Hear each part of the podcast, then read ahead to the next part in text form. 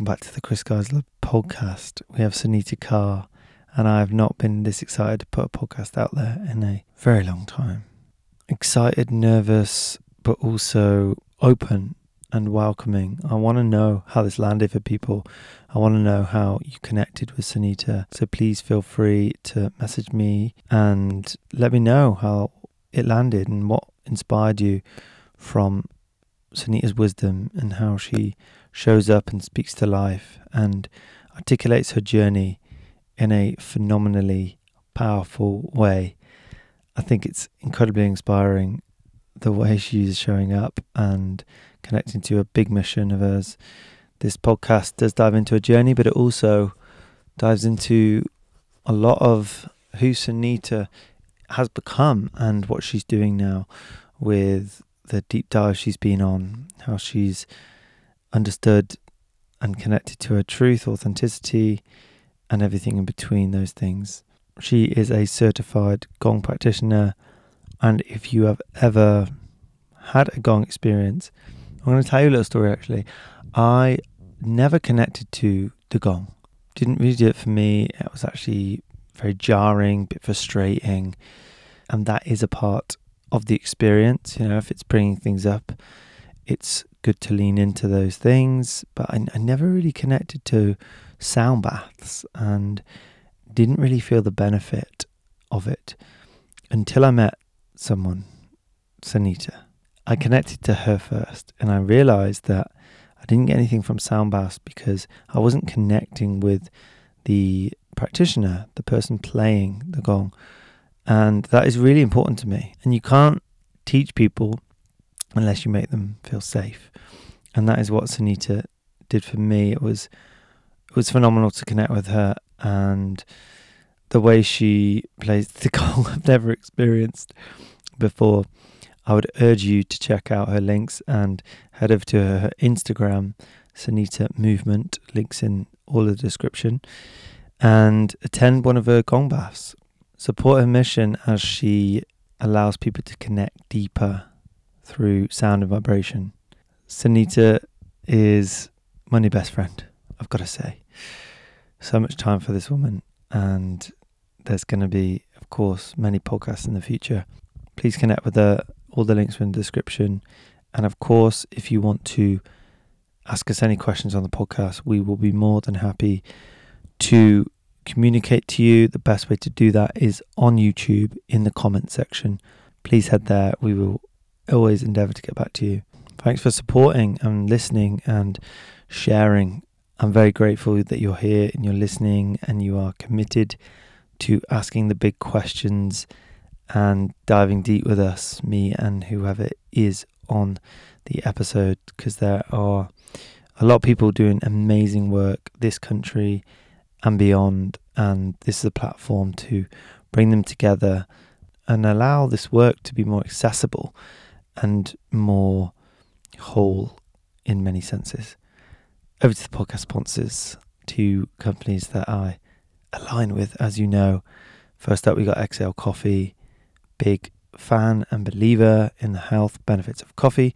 But of course, all coffee is not created equal. If you follow me on Instagram, I'm constantly posting, I'm constantly grinding my coffee beans most days at the moment. It's supporting me in the summer months and adding a lot to my lifestyle as I look forward to it every day.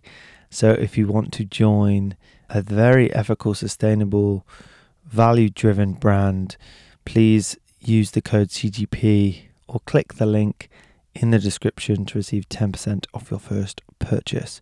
Or just shoot me a message and I will hook you up with what to do. Next up, we've got Wildsole Sandals. I visited Tom last week. He sorted me out with three new pairs. I got the Otter, which are super minimal. They feel very close to the ground and like you are the closest thing to barefoot. Mam Tours, and I also got an exclusive pair of the soon to be released Badgers phenomenal footbed. And to be honest, I've got to admit, I was wearing some prototypes or some soul, some Wildsole sandals that he gave me in November, and they were great. And that's what I was talking about every episode when I was promoting these guys. But little did I know that he has upped the game hugely. And he sorted me out with some new pairs of sandals, and they are essentially a different product. What he's selling now, of course, another iteration, and they will continue to improve. But I'm like, this is insane. The the the feeling on the on my feet, it's just very different. I had like some sandpaper esque tops, but I still love them. But now the smoothness on top of the sandal, that added with some blue crazy color straps that just look absolutely incredible. So many people have been messaging me. I did an exclusive 15% discount last week for 24 hours. I might honor that if you message me and want a pair. The standard code that we're using is CGP10 at checkout for 10% off. Please click the link in the description. Get yourself some Wildsole sandals and take care of your feet. It's about foot health, not footwear. Thanks for listening, guys. Over to the podcast now with Sunita Kaur, episode 88. Enjoy.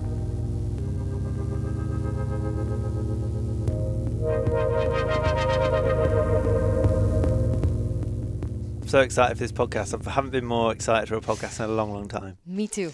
Um, a little bit. I'm very excited, but also slightly nervous because I haven't done this at all. Mm. I've done it in This a is going to be a treat then for the listeners. yeah a You little could- bit. You're inaccessible in the podcast world. no, so as I went to the toilet earlier, I was like, okay, what do I share? How much do I share? Purely because sharing comes with consequences for me. Um, yeah, and I think a lot of people don't have that kind of consequences. Um, so I'm, I've become, I'm always sharing freely, uh, but we both know this podcast usually goes deep, and this is for other people to see and hear. Um, so I'm like, how much do I share, and who's going to listen, and what are the consequences? Because I have to pay hefty consequences in the past, uh, which is beautiful. It's led me to become the person that I am today. Uh, but also in the past, I shared knowing that I was going to pay for the consequences. but what I'm trying to say is, I'm just going to share. Um, and then we decide later. Absolutely. I think it's important to speak to that because it's also drawing people's attention to everything you hear on a podcast isn't everything. It's not Mhm. everything about someone. There are also other things. Yeah, you could apply that to social media in general. It's always important to check in. But this isn't me. Yeah. Like people think they listen to a podcast and they know me, just like I do when I listen to Aubrey Marcus. I've been listening to him for six years. I know him. I don't. I know him as a podcaster. Mm. People know me as a podcaster. I'm very different when I'm on this medium. Mm. It's different. I, I speak my best self. You know, I try as much as possible to be authentic, but there is an element there. There's a subtlety that I try and rise to the conversation. I Mm. try and um, research certain things that I know I want to speak about. But that's not me every day, and it's not a normal conversation.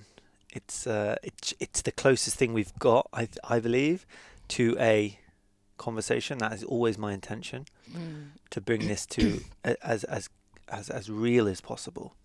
But as we know, we're being recorded, so it's it's not always possible to be your real self. It is possible Okay. um, to a degree. Of course, you've got a camera looking at you. Um, so that creates a little bit of like, okay, adjustment period. but I think in the conversation, I think it is possible to be yourself. Um, but actually, just bringing back to what I'm saying, I've just realized how actually how some people don't have um, this privilege of sharing freely hmm uh, is what I've just realized and experienced. Yeah, like everyone that you've invited probably have this freedom. Like I can share freely without consequences. Of course, we can go in detail about what I'm trying to say. What are those consequences? Who's watching you? Who's listening to you? But actually, when you go to different parts of the world, women are not even allowed to speak. And if they do, what is it that they're saying? And what are the consequences? Um, yeah. Mm-hmm. But yes. Absolutely. I think it can be a big metaphor for how we're all showing up in the world. We always know to some degree when we're being watched, when we're out in public, Mm. when we're around others. We know that people are listening. Oh yeah, they are listening You to know- us right now. Well, Yeah, exactly. But the, the podcast can be a metaphor for how people are showing up in your life because this has been your journey. It's part of my journey. It's why we connect. Yes. It's it's how can I show up more real, Mm. more aligned, more truthful. Yes. and that that's my intention with the podcast but it's also been my journey of like oh noticing the times where i haven't been truthful I've, Mm. i'm lying i'm lying to that person why and Mm. trying to understand who am i within it all or not just who am i because that's a ridiculously simple question for a complex thing Mm. not complicated but complex so it's more around who do i want to be do i want to be someone that has integrity Mm. let my thoughts match my words noticing when i'm an out, out of integrity And that's a process. mm. It is a process. To really, the process, uh, the flex is to not give a fuck. Am I allowed to say that? absolutely Yeah. well Am do you I allowed- care do you give a fuck about people taking offense to not giving a fuck I don't give a fuck. I honestly don't. so if you don't give a fuck Mm. then what's the hesitation around sharing and what are the consequences for Um, you Uh, I think it's more personal. So Um, maybe repercussions repercussions. Uh, and they're the same thing. Consequence. For sure. Repercussion. Yeah. yeah Yeah. It's the repercussions of speaking truthfully. Um, which affects other people. sure Um, yeah i noticed that when i started talking about relationship and i didn't one of my first podcasts i didn't consider it mm, because i was just i'm an open book like like i want that to be the, the the pillar of the podcast to be like i'm sharing it all but not taking into account other people. And if mm, they want that to be shared or not. Mm, and relationships is a big one because y- agreeing on what is public and what's not. And I've never even considered that as a thing. But it's it's a big burden for people that are in the limelight are are sharing their journey. Yes, it is, and it depends what they're sharing. What are what I think it depends what their journey is. Some journeys are actually easy shareable, that doesn't involve other people, which is part of the experiences, which causes consequences, um, and also. Not a lot of people are in this position where I don't give a fuck kind of position.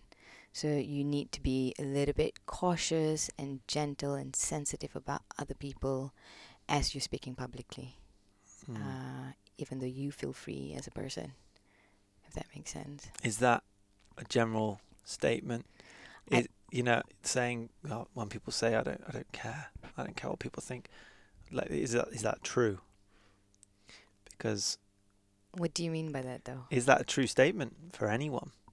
That they don't care. Yeah, because I think that's just we all care. We all have to care what people think of us. Mm, depends. I actually don't care if it inv- involves me expressing myself and expressing my inner freedom and expressing my authenticity. I don't care. I don't want to know your opinion. If it's not uh, in a clear uh, intention of what you're sharing about me, if it's not for my personal growth, uh, and often, truthfully, it's not because everyone's projecting, reflecting.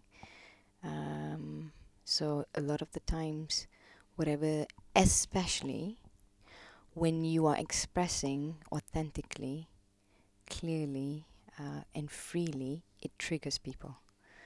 Um, so I don't care, but I care when it's me hurting somebody else um, intentionally. I I'm willing to hear and listen and see if we can meet in the middle. But if it's really to to really speak about my truth, I don't care, or to express my truth, I don't care. Um, I think, and it it's difficult to get to this Blurred position. lines. Oh, Blurred lines as well, yeah, somewhat. Because what might be true for you is you speaking your truth, but that may hurt someone else. But that might be an opportunity for them to grow. And this is where spirituality gets a little toxic at times, or or positivity, toxic positivity comes in. Because if we're all just, you know, it's the classic. I'm speaking my truth, and if that hurts you, then you need to do some other inner work. You know, Well, that it gets depends. thrown uh, around a lot. I think it depends how you're sharing your truth. But a lot of the time, we live in a world that people don't speak truth. So often, when anyone, even speaking, for me, when I speak my truth or any any way of how I express myself, it comes with a certain tone. It comes with a clear intention. It comes from a heart centered. Um, so with that clarity, I don't care because I know I'm coming from a very aligned way of communicating something. Um, What do you think? blood, maybe, yes, depends on perspective. I think we live in a world people don't speak the truth. Yeah, shoot. Uh, so everyone gets triggered when someone's speaking the truth. Uh, because we're all hiding to a degree. I mean, What- this is generalizing, but What do you think? This a few things why people do that, or maybe why you did it in the past, or, or maybe speak from your experience. But in general, why do people not speak their truth? Um, let's try to bring it to me, back to me. Um, um, of course, it was a process. I was not born this way because we are born uh, and then we are uh, we're brought up in a specific way through culture, religion, uh, government, um, and yeah, the general way of how we were brought up to communicate is not to speak authentically, it is to people please in some ways. Uh, it's about other people instead of you. So I previously communicate in a way where I want to be liked. I want to be accepted and then I want to be belonged. Um, What was the root of that? um, not getting all of that uh, in my environment, not feeling that, uh, not getting nurtured as a child uh, to receive all that. So then I become this thing that wants all that by expressing it in this way in all parts of my relationship. Um, but then over a period of time of shedding, dying and rebirthing, and repeating the cycle of cleansing, I'm in this position that I feel very calm and happy within my space. And I'm really happy to speak my truth. Um, and it's okay if someone doesn't like me. Um, because I know it's actually nothing to do with me. Um, yeah. hmm So could you talk us about some life-defining moments?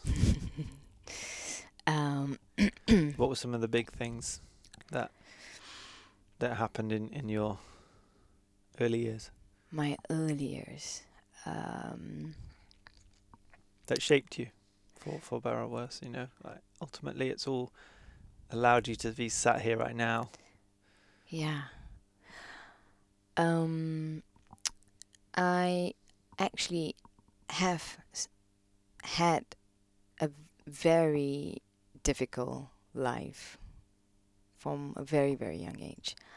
Um, I was brought up in a dysfunctional upbringing, um, which had already naturally inbuilt this desire to be better from a young child. I'm not so sure if it's a soul kind of whisper from a young child or it's a whisper when you have when you're in an environment that is difficult. I don't know which one comes or they come together.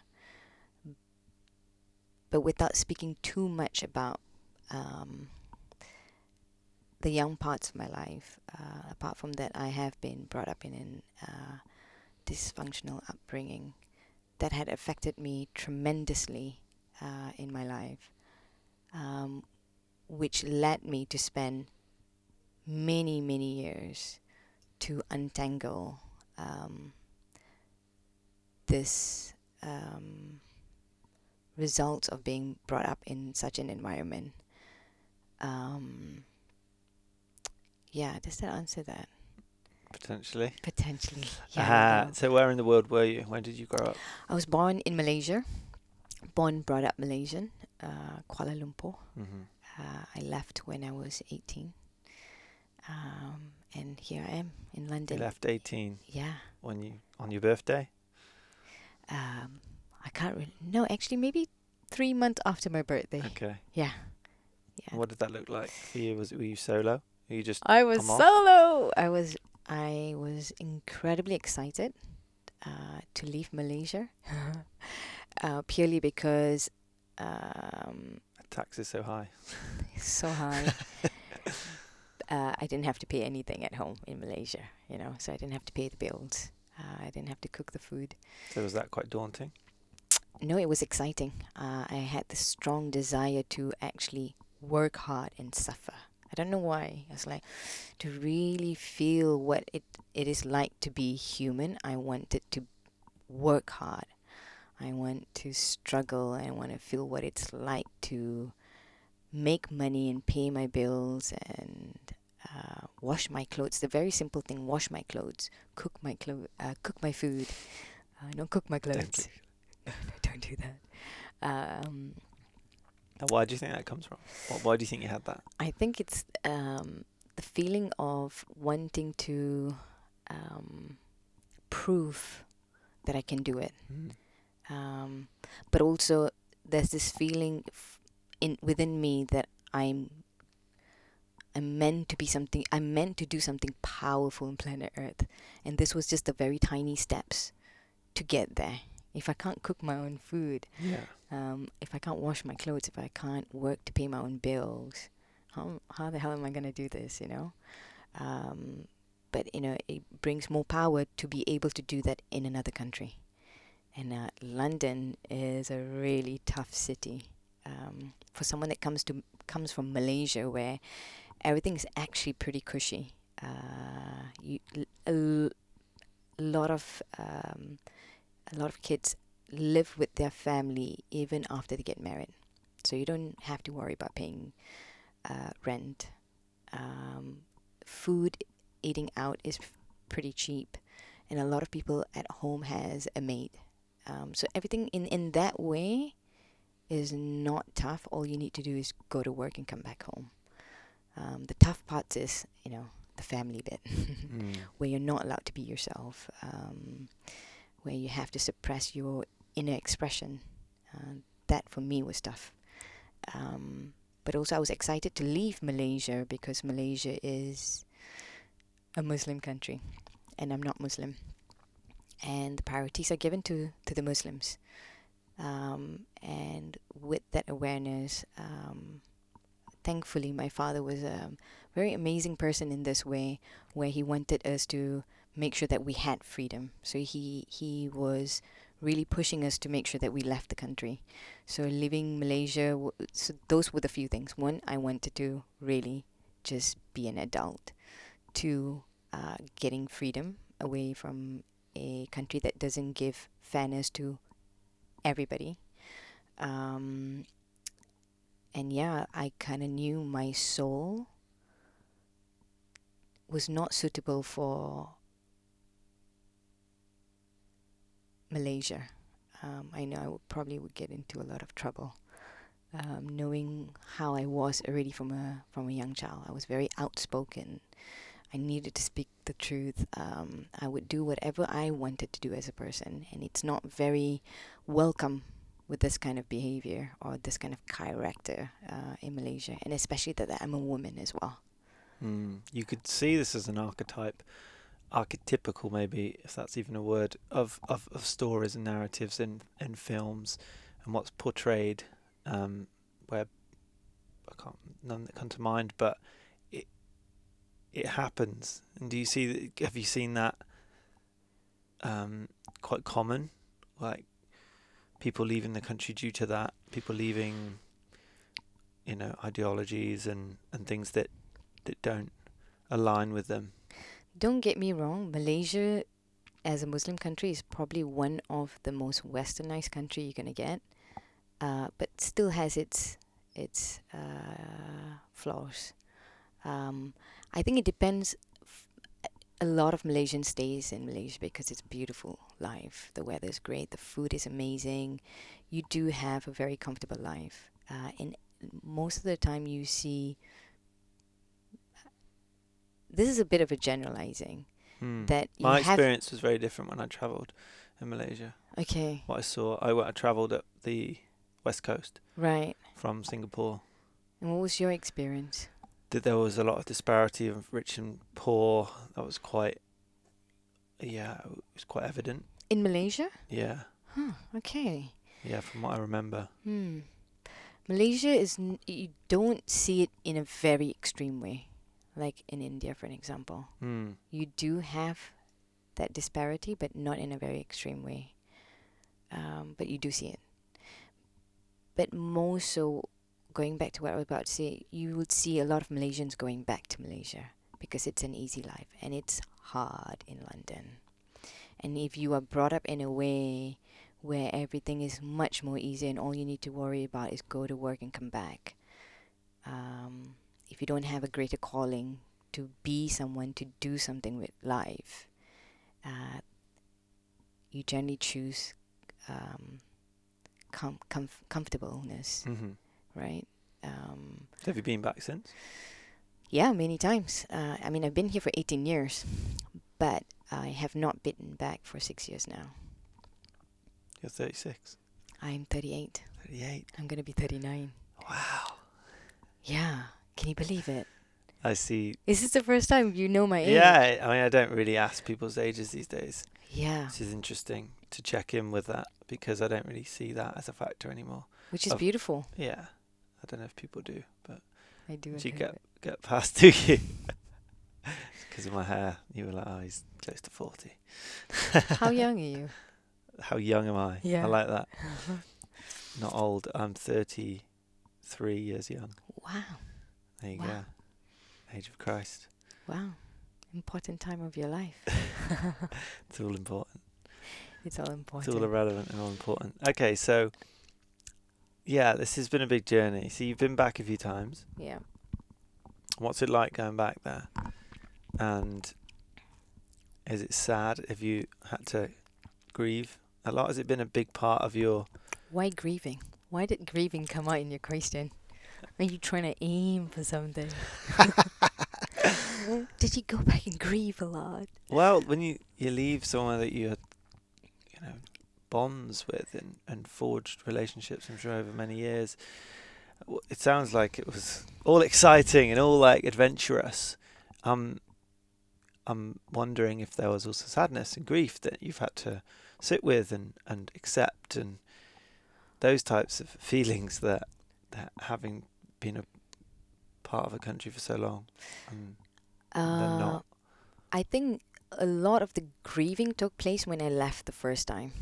Um, yeah, I had a feeling that this would change everything, uh, even though this wasn't the best thing I had.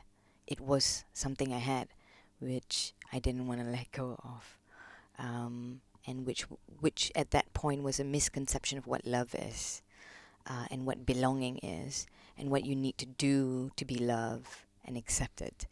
Um, and I just was attached to what I had because I had nothing else. So leaving it, um, yeah, was really difficult. It was really difficult to most of all say goodbye to my mom and you know I just don't know how it would change our relationship. I am so I love my mom so much. So that was a lot of the grieving. I think most was just leaving my mom and saying goodbye to her. Um, but every time I went back, um, it became easier. But there was always this like goodbye and then come back here because knowing this is where my life is right now. Um, and then over the years, it just became easier. But going back home was always difficult um, because I'm here in London doing whatever I want to do, and I'm free, and I'm an adult. I pay my own bills now, and I wash my own clothes, and I cook for myself, and I can say whatever I want to say, and I can do whatever I want to do, even though I wasn't fully utilizing it at that time because I was still, you know, peeling the layers to go. I'm free. Um, going back just brought me back of uh, where you're going, what time are you coming back, just uh, and like all this like scrutiny of like why are you doing this, and it was a glitch in my head, you know. It's like why, um, so you it was usually quite stressful when I go back home. Mm-hmm. Uh, stressful. It wasn't a holiday; it was stress. Uh, but that's I think very common when you spend time with family um, yeah. What's your relationship like to belonging now? What is my relationship to belonging right now?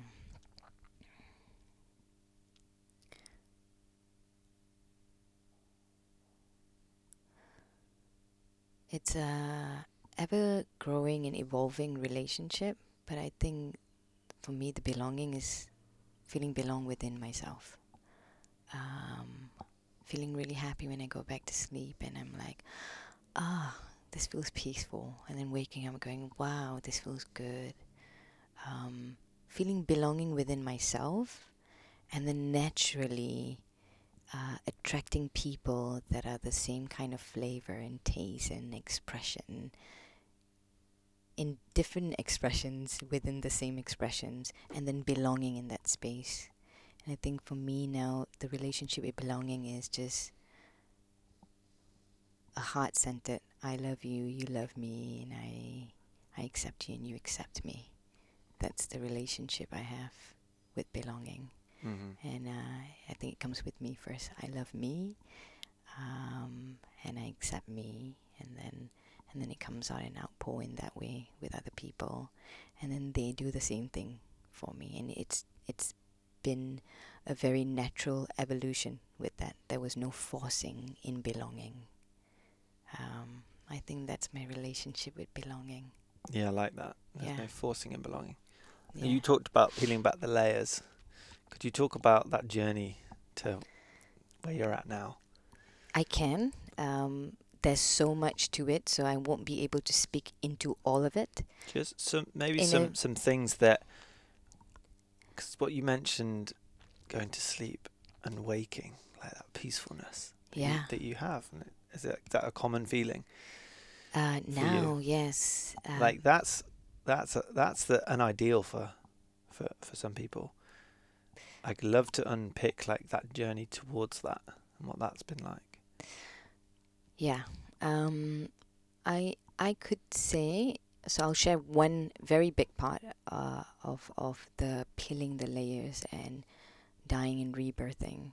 Um, of course, there was many, but this one was the deepest in a way where it really created a massive shift in my life, and that was when I was um, 32, and uh, I got diagnosed with bipolar.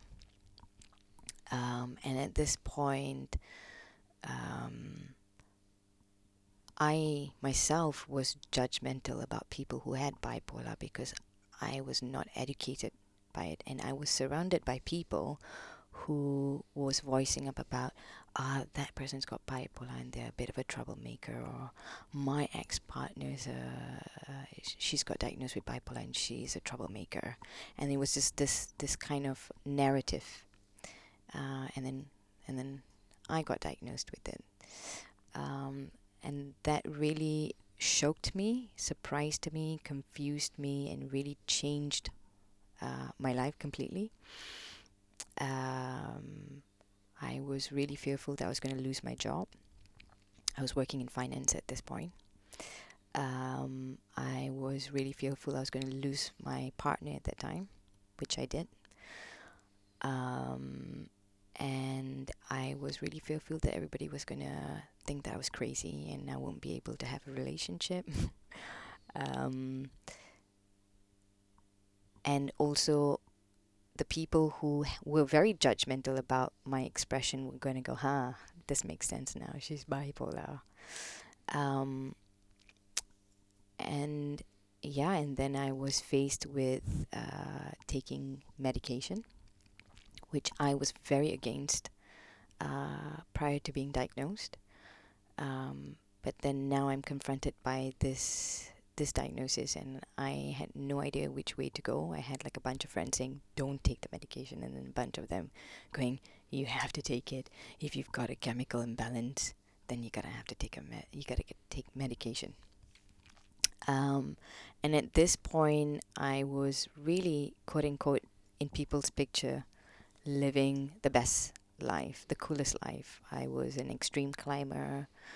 Uh, I was a skydiver. I was a highliner. I was a Photographer. photographer and like traveling around the world and then having spontaneous flights uh, to jump, like literally go to Spain and go to a drop zone and jump off a plane. And that's how I lived my life in a very extreme way. I lived life, extreme sports was a big part of my life at this point. Um, and then with this diagnosis, everything had to stop immediately. Um, um, So how did this show up for you day to day? um, I, I mean, at this point, because my mental health was deteriorating, uh, deteriorating, is that right? Mm-hmm. Um, so at this point, my life was already pretty messy mentally. That affected my physical body actually more than in, on a mental perspective. And then being diagnosed in this way, I felt like my whole identity got ripped off. Literally got ripped off because everything had to stop. And then you're given with this, uh, you're presented with this identity. Now you are bipolar, and that's how the doctor presented it to me. Um, yeah, it it was uh, very depressing, uh, and it depressed me further because I decided to take medication, Mm-hmm. and the side effects was depression, um, amongst many other things. That's a marketing term. It's a direct effect. Yes, It's not a side effect. it's the direct effect, literally. So how did it show up for you day to day, and what? Because I'm Yeah. there's a part missing around like what led you to seek. Okay, maybe there's something that I'm not seeing here. Maybe I need to go see someone to understand this. Yeah. Um, thanks for bringing that conversation back. Um, I so at this before I got diagnosed, I was training three to four times a day, and then I was slacklining, and then I was flying. I was just non-stop, um, and I have to train. If I don't train, uh, I don't feel happy. Um, and also, I'm like my body was it had to look a specific way. It had to stay strong at a specific like because I climb at very high levels. So I was always on the go. Um, and when over a period of time, gradually I started to decline, and I started to get physically unwell. Uh, I started to feel incredibly exhausted, uh, and I was not sleeping at all uh, and at points it would go on for over a month. Um, and I, my bones were aching. Uh, I had really bad tummy tummy problems. So everything was showing up on a physical perspective, and my face looked pretty bad. And from doing all the activities and my training, everything started to just decline to the point that I could not get off the bed, and I was just physically unwell uh, which led me to go see the GP. And then the GP is like, I'm so sorry, I think you're depressed, but I also need to refer you to a psychiatrist. Uh, and that's when um, I received the diagnosis from a physical experience. Obviously, during the time when I shared uh, certain information with the GP, which is why sh- it led her to believe that I um, was depressed, basically. hmm Um, As a symptom of the lifestyle that you had.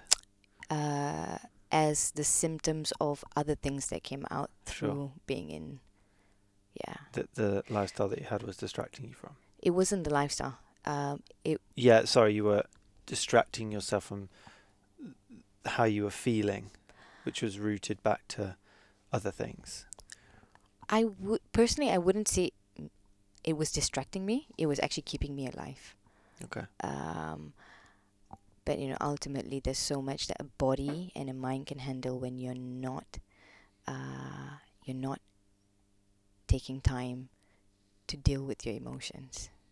When there are really deep wounds that needs attention, uh, they will, they will, they will surface in this way. hmm Um, so for me, it surfaced in this, this, this way. So why bipolar? And, and Um, what are your th- feelings about that now? Has uh, that changed?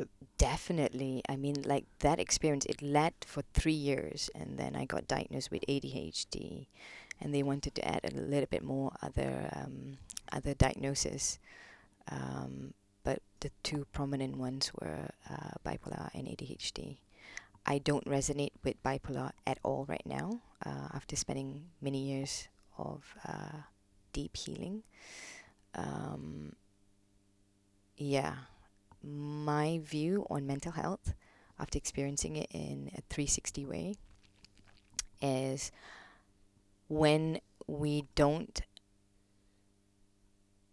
spend time to heal our wounds and then you keep it under the carpet and then life happens and then you put that under the carpet and then life happens again and you just put everything under the carpet eventually it's going to explode and in this explosion it will manifest in different ways for different people. mhm. And in this manifestation, uh, in Western medic- medicine, they would label and say, okay, these are the symptoms, you have bipolar, and this is your symptoms, you have ADHD. I mean, ADHD is a little bit more complex, I think, um, but these are basically the labels.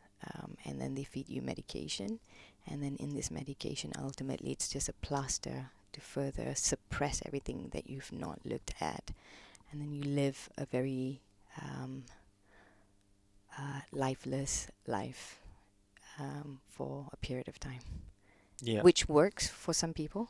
for uh, the for the limited amount of people. yeah, But and because it works for some, you can't discount it. yes, no, And no, it's no, no. and it's shamed when people pick apart the mass prescription of medication because it works for a certain amount of people. completely. But it's very sad to to actually hear for me to hear that you you went through so many years. And this is just my experience of being around people that have ADHD who have gone to understand it more with professionals and then they get given the term "Oh, it's not it's bipolar and if they didn't know themselves or or some of this kind of like um, some of these terms, then they'd have just handed their life over to someone that tells them exactly who they are, what they've got, and what to do about it. Completely. That's what happened to me. My life was given to somebody for three years. Um, and within that three years, um, yeah, you go further down and down because, for an instance, with bipolar medication, it's incredibly powerful.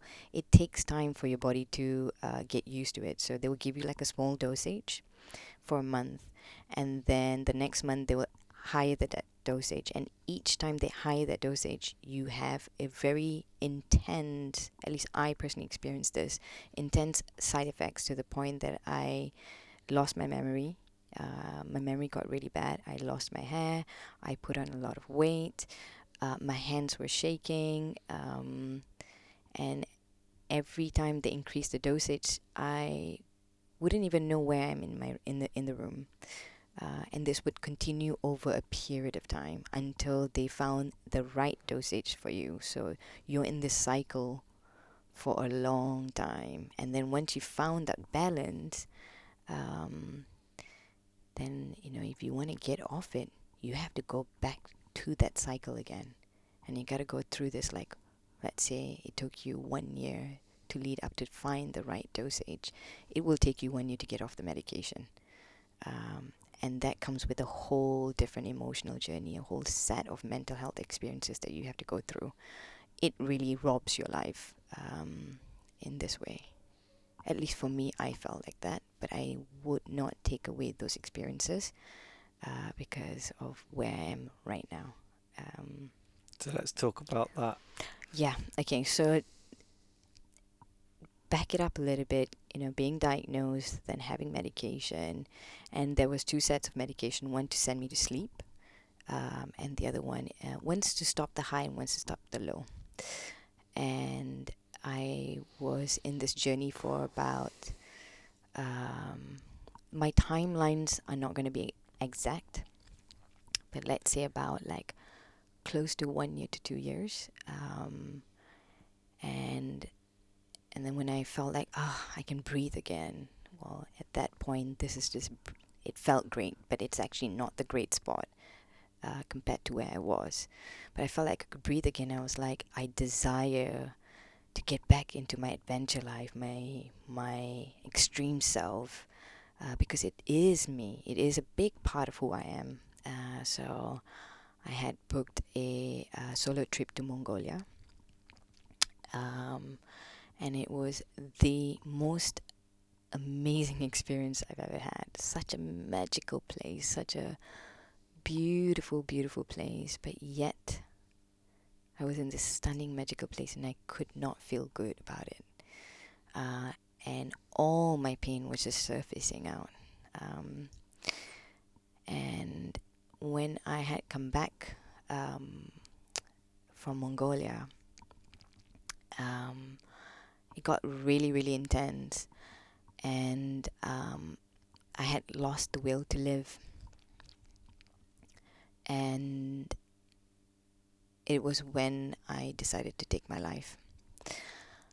And which had led me to uh, a psychiatric hospital for two months.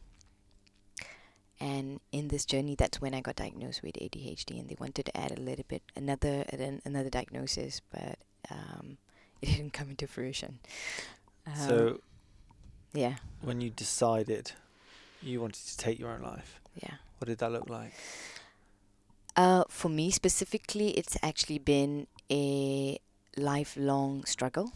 Um, you've had those thoughts? Yeah, I've had it since I was very young. It's something that I have consistently battled with. And actually, this is the first time I'm speaking quite openly in this way. Um, I yeah, I've had it since a very young child. Um, I think I tried when I was really young. No, I think I did. Uh, but you know, when you're young, you don't really have the strength. But you know, you you it's like a halfway thing, you know. Uh, so I attempt. Um, How old were you then? I if if I'm correct with the numbers, I think about nine years old. Um, and yeah, so I struggle with this thoughts throughout my life. And, you know, when you're young, at least for me, when I'm young, I have this strength. I am this very strong, powerful person. But when you're fighting this battle of um, suicide, it can get really exhausting to fall on the ground and then dust it off and start again. And it that was just my life consistently uh, and then along with other struggles in life. Mm-hmm. Uh, so over the period of time, I had uh, lost the energy, the oomph to get up again and then dust it off. And then when I had this diagnosis, it had really brought up a lot of my very unresolved, uh, quote unquote, trauma. Um, so everything just became such a burden, and I just really lost the energy, the will to fight.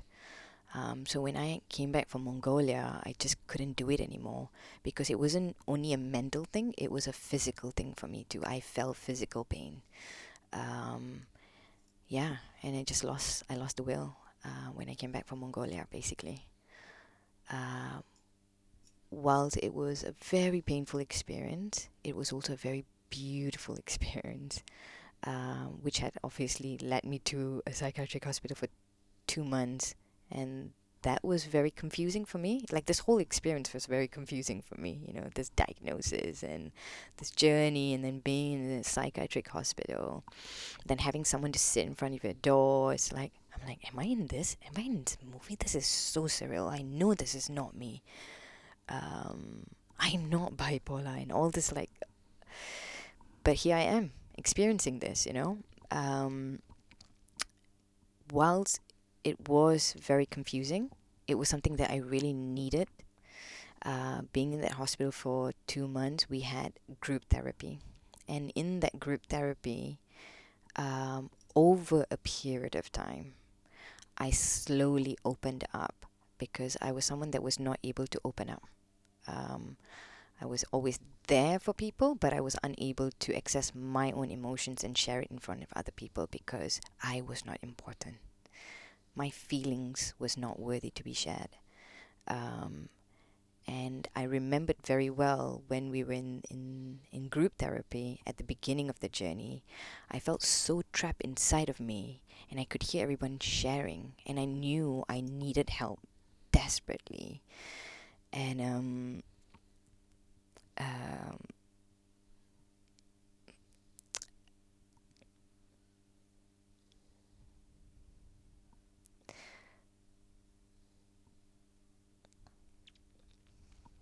What's coming up you?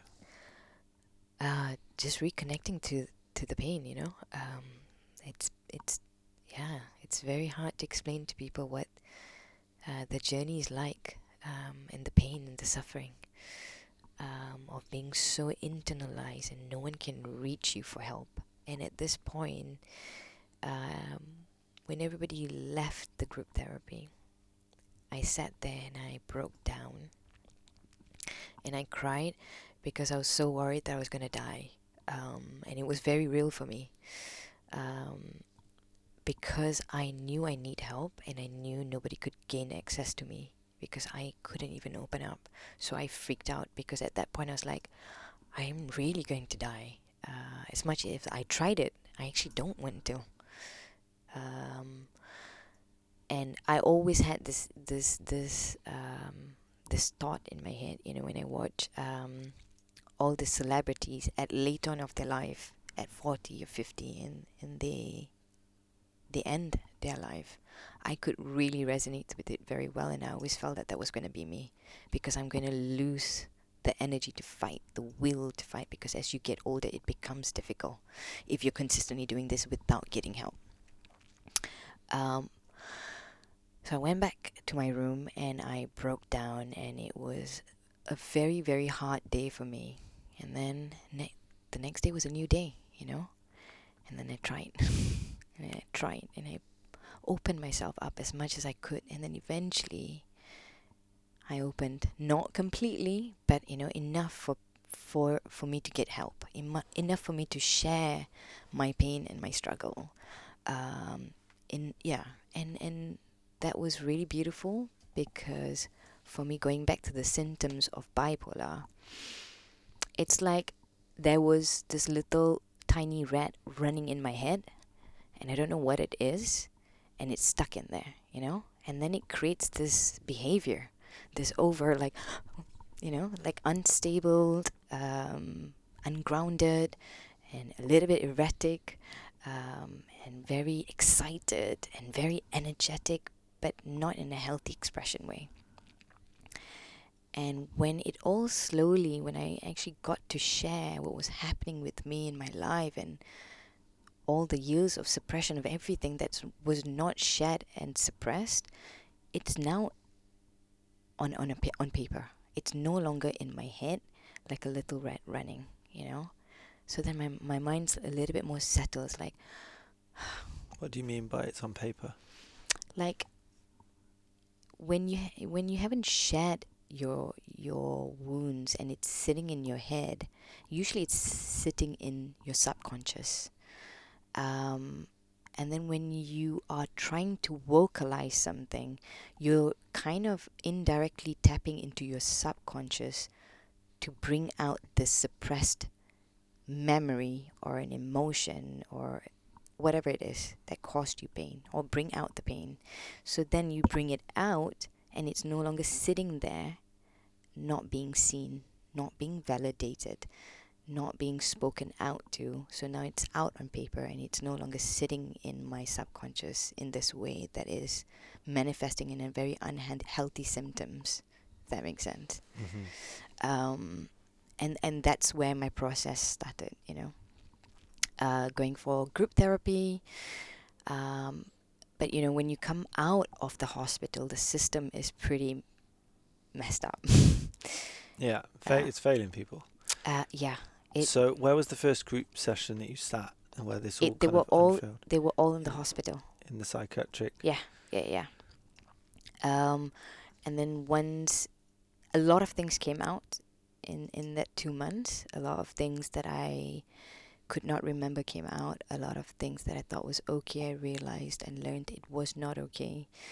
Um, so that means what happens is when you're in these spaces, you open a whole can of worms, and then you revisit your old wounds, and then you. I personally experience um, PTSD during this experience, um, which caused a lot of uh, night terrors. Um, it's very common, actually, when you revisit uh, something and you open a whole can of worms that you've not uh, visited at all. Mm-hmm.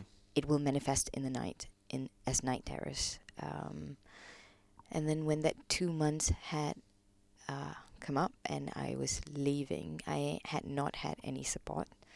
Um, so and then I've also have this bunch of things that I've now opened up, and I don't have anyone to uh, support me, help me in any way. I was very alone at this point of my life, um, and I went back to really bad habits. Um, I can't believe I'm sharing all this, by the way. um, but it flows so we You're doing a great job at articulating a very intense period. um, so when I had left the hospital, I had gone back to really bad habits, and that was binge eating. And I was sleeping to five o'clock in the morning, and I would just eat uh, because I just don't know how else to deal with this.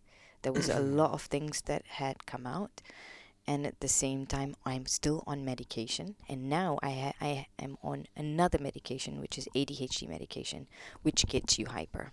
And then I've got the bipolar that's like stopping your highs and your lows, and ADHD gets you high. It really is a very confusing thing for your body. Um,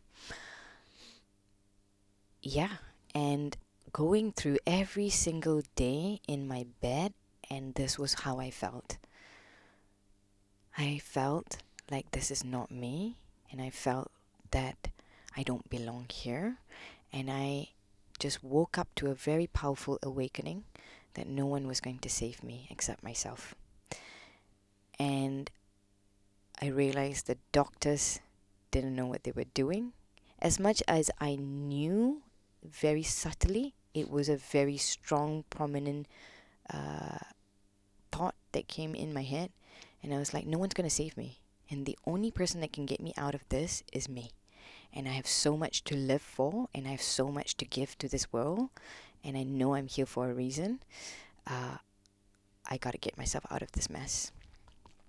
And really did the very basic things, which was really to get up and brush my teeth, um, and have a shower, and make my bed. It was all these very, very basic things that at this point I could not do. And before I had experienced this point, I never understood what people meant by I couldn't brush my teeth, I couldn't make my bed, I couldn't have my shower, and here I'm experiencing this. It was just like, wow, this is so surreal. Um, and I start with the most little thing. Um, and I did this um, brush my teeth, have the shower, make my bed. And at this point, actually, the one, the one diagnosis that I really resonate was ADHD, and I experience ADHD in a very extreme way, and it can be very um, I, I hope I can pronounce this word properly. Disabilitating. De- Uh, debilitating. Debilitating. There we go. Mhm. Thank you. Um, I could clean my room, and then within seconds, everything gets into a messy state, and I'm like, I don't want this, but I don't know how to get out of it. Um, but over the period of time of really doing deep healing, I was able to really work my way through that. Um, and then I just went uh, after that, you know, doing all these very little, little things, and I decided I need to go for therapy. Um, and I was doing twice a week on therapy, and then just when it led on from that bits and bobs, and then like, then learning to speak my truth and knowing what was going to come out of that. Um, losing people, shedding people, and then I was going through this very deep grieving of like, okay, I know I need to speak my truth and I can't hide anymore. And nobody knew where I was for this three years. Everybody knew Sunita was this very strong climber, very cool chick, jumping off planes, and then suddenly she disappeared. So nobody knew what happened to me. I just went hiding, not deliberately, but I disappeared, and so nobody knew what, happened to me. Um, and I kind of knew one of the things that I felt called at that point was really to publicly speak and address this. Um, but also, I knew how this would affect my family um, and what would happen as a result of sharing. And two sharing came out of this. Um, one was um, my mental health, and two was my sexuality. Um, you know, I was just like, wow, I'm 30 something and I still don't want to be free about my sexuality. This is insane, considering that I'm actually a very free person. Why am I so ashamed? Uh, and I understood it wasn't my shame that I was carrying, it was other people's shame. And I really, through this process, I really needed to really set myself free because I really felt the chain on my leg with this big metal ball that I've been carrying, and it was not mine. And I knew it was really up to me to cut it off and set myself free. And I also am very, very, very, very aware of those consequences. I would have to lose a lot of things. Um, so yeah, I went publicly about my mental health. Um, and then after I went publicly about my sexuality, and to be honest, now looking back at it, for me, it's not a big deal. It's like it's not a big deal but you know when it's when you're at that very new process it's a really big deal for you Yeah. um, How big of a factor do you think holding that idea or story around your sexuality, ha- holding that for many years, I don't know how many, how do you think that played into this? And how big of a factor was it? i think really i didn't think it was a big deal but i knew sharing it was a big deal because i knew my family wouldn't be very happy about this Mhm. that was the big deal about it i didn't really care Yeah, I, I mean, with uh, all of this you've you've gone through, how big of a factor was you perhaps caring a lot about what other people thought and holding other people's judgments and shame of you? How much of a factor did that play into all of what you've just go- gone through? And and I guess you wouldn't have known until it happened and when you did, let's say, come out. so if i got your question right mm. what was the weight that was lifted when you did publicly? I was just like, oh, wow, okay. I'm free. And I can breathe. I can breathe in it. I can breathe and no longer share, no, no, no longer hiding who I am and no longer feeling shame. Um, and actually, there's, it's just a step, really. And it's not far, that step. It's just one step f- forward and one step backwards. It's a really a mental concept and once I made that step, it was it was just really it felt like I belonged sitting there. So there was no big shift per se. Apart from now I've just set myself free. It's just a an ability to breathe deeper and then coming back to what you were saying the ability to just sleep in peace and wake up in peace going ah mm, this feels good. This is me. Um, and i'm happy with me. I'm happy with the choices i've made. I've, i'm happy with who i am. Of course there's always work and it's forever but i'm no longer hiding. And for me that has always been a big problem as a human being on planet earth. I cannot hide. I cannot pretend. I cannot carry other people's shame. I cannot carry other people's guilt. And i cannot not speak the truth at least my truth. Uh, and when i do that and i'm being honest with myself i can go to sleep in peace. And i can wake up in peace yeah Mm-hmm. yeah How much did community come into this? You said you said around group therapy and group sharing, and how pivotal that that that was for you. And sharing your experience with others who would validate it, not judge it, and just listen, so it could be witnessed. mm. And you must have felt safe to do that. How much of a factor do you think that played in all this? Because I think it just this this your journey, it speaks to what so many people will be going through right now. It alone. Mm.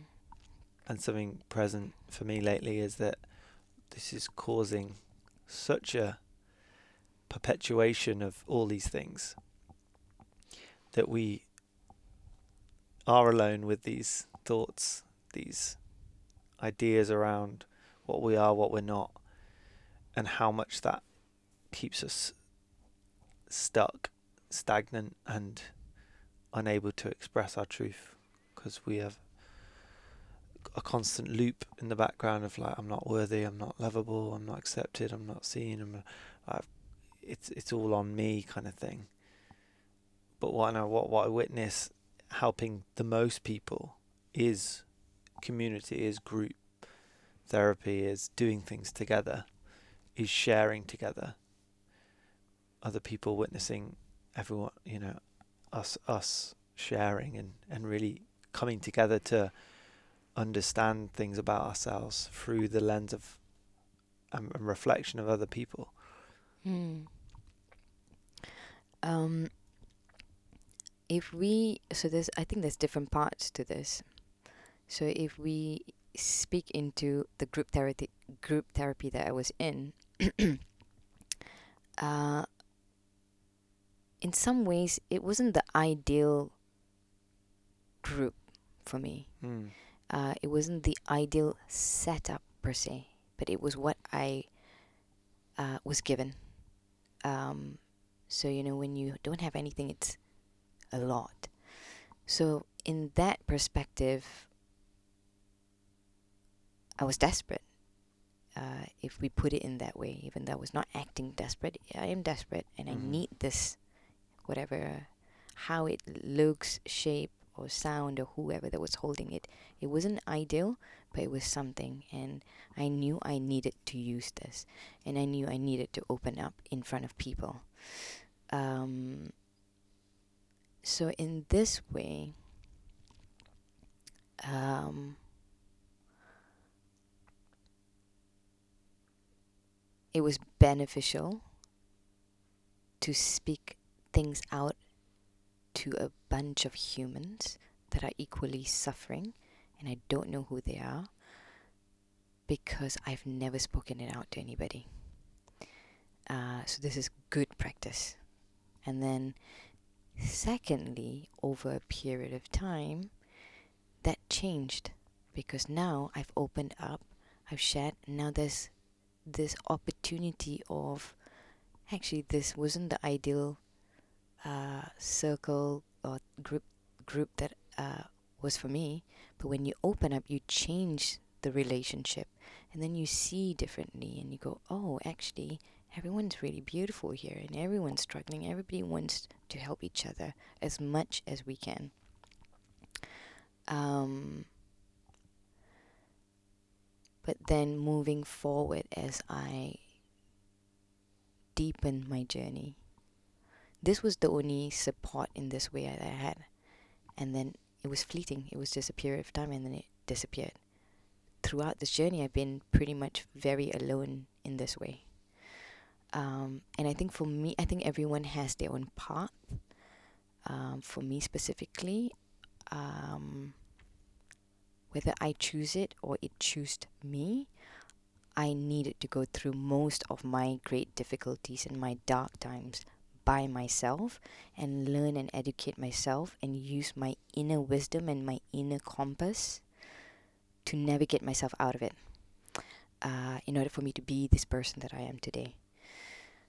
Um, and then from there, build the true, authentic community that I have around where we help each other.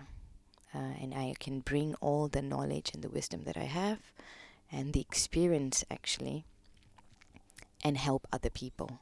And other people help me in different ways. Um, community is really important. It's not something I really understood very well, um, purely because my journey has been very solo. Um, and actually, it's only been in the past maybe uh, two and a half years that it's been evolving and I've been opening in this way and I've been learning what it is to be in, in community and being with other people. Uh, being able to receive help from people, but also be able. I mean, I've always been helping. It's something that I love to do, but the intention of why I'm doing it now is slightly different. It's more connected, you know. Um, but it is really important. It's really important to I think having community is one thing, but having a community where you are aligned with is another thing. Uh, where you feel like actually I belong here and I feel settled here. I don't feel like I need to do people pleasing. I need to act in a different way and be someone else. I'm just being me. Um, I think there's different kinds of community, and for me, uh, it gives me um, uh, medicine. It gives me love. It gives me energy when I'm in a community that I'm aligned with. And for me, it's specifically just love. Um, and we're just communicating authentically and truthfully with each other, especially when we're not happy with each other. And that's the kind of community I feel that's in that I, I feel that I evolve more and, and, and grow more in in that way. Yeah. Mm-hmm more and more common in my life, but I know it's so rare for people. Yeah. And it's still to a point rare for me. i d- I've had many flavours of that. I don't think I've fully got there yet. In what sense? In the community sense, like fully being completely unapologetic mm. and fully settled, relaxed, just myself not needing to please, not needing to prove, not needing to be anyone other than what's true for me in this moment. Why do you think that is? Uh, because I've had many years of normalizing those things, feeling like that's what I need to do. I mean, they root back to many other things and childhood stuff and the proving and the doing, constantly doing something. It's very much related to self worth. So understanding loads of those stuff, and that that goes back. I've talked about that a few times, but it's it's um it's getting closer to that. I think you know you know it when it's like time to go to bed when you're with friends, and you're fighting this internal pull that oh I should go to sleep now but now I need to stay up because it's cool to stay up and chat. And I'm like, what is that? That voice that's still trying to get me to seep in every last ounce of this connection with people because I'm trying to like prove that I'm the fun guy. It's it's still there. It's mm. still present. Um, it's just always nice to check in with with that, and it just it speaks it speaks to that because do we feel fully able in our relationships to speak to what's true for us and like that is it okay and that's good enough and I'm accepted and loved for that. There's no conditions around people's love for me. It's rare, but it's possible. Yeah, um, it's also a process, and it that process looks very differently for different people. Mm-hmm. Um, and it always comes down to the very simple things that we all know. Um, is self worth and unconditional love for ourselves or unjudgmental love for ourselves. Yeah. Um, And often we put the the barriers up before anyone else is able to. Like we don't give people the permission to take us or leave us because we're not aligning with our truth. It comes down to truth, you know. Mm. I mean, it comes down to many things. We can use all kinds of different words to bring it down to what it comes down to. But for me, it I resonate very well and strongly with truth. Um, and it's really down to my truth. If I can express my truth, whatever that is, whether the fun side or the naughty side or the wild side or the very deep, intense side of me, or the light side or the joyful side and not hide that. And I can just express it and not care about what people think about me. Um, and I can live with that and I can live with the consequences of people judging me speaking about me and maybe they're not even doing that. And then also live with the consequences of my own paranoia uh, that maybe people are doing that and just keep expressing uh, then I can be anywhere and then not worry. Mm. I think it's the bigger conversation is our relationship to our own ego, which we were talking about earlier. Yeah. I've always I was speaking to someone the other day about this. Peter, you met the other night about like I've always had a fear around ego and like what that is. Always trying to keep it in check because I've noticed in other people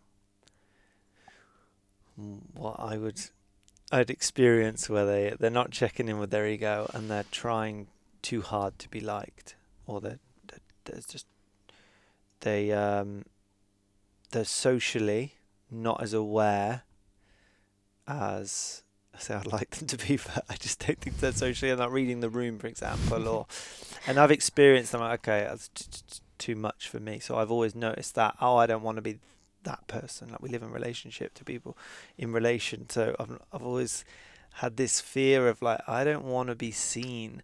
I don't actually want to be unconscious about the way I'm um, not reading the room, being too much right now.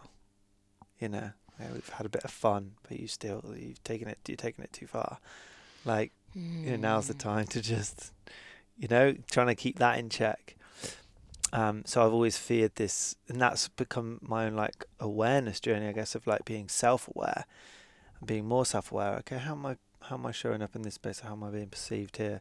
Like trying to strengthen that awareness of how I'm being in a in a situation. Mm. You know, not being as compassionate as I as I could be, or when's the time to turn on that and turn off that, and yeah, Yeah, it's a um, like every different parts of the growing mindset or journey. You can do too much and too little, and then doing both over a period of time, you would find the balance. sure. And I think ego is a v- for me when I experience. Have you read New Earth by Eckhart Tolle? No. you need to read it. It's all about ego.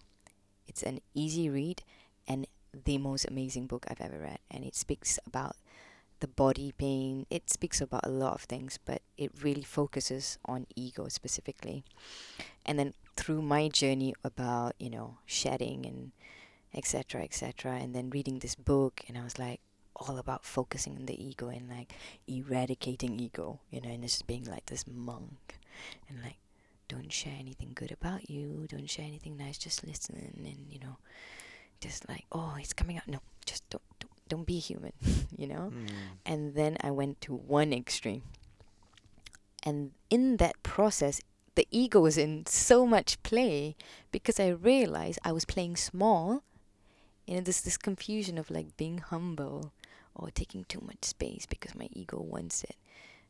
But then that's the ego too, because it's like now I'm gonna play small. Mm. Um, and then it feeds into different parts like okay is it because you're also scared to be seen? Uh, and then it comes back to this whole thing of being authentic. If you're being authentic take space.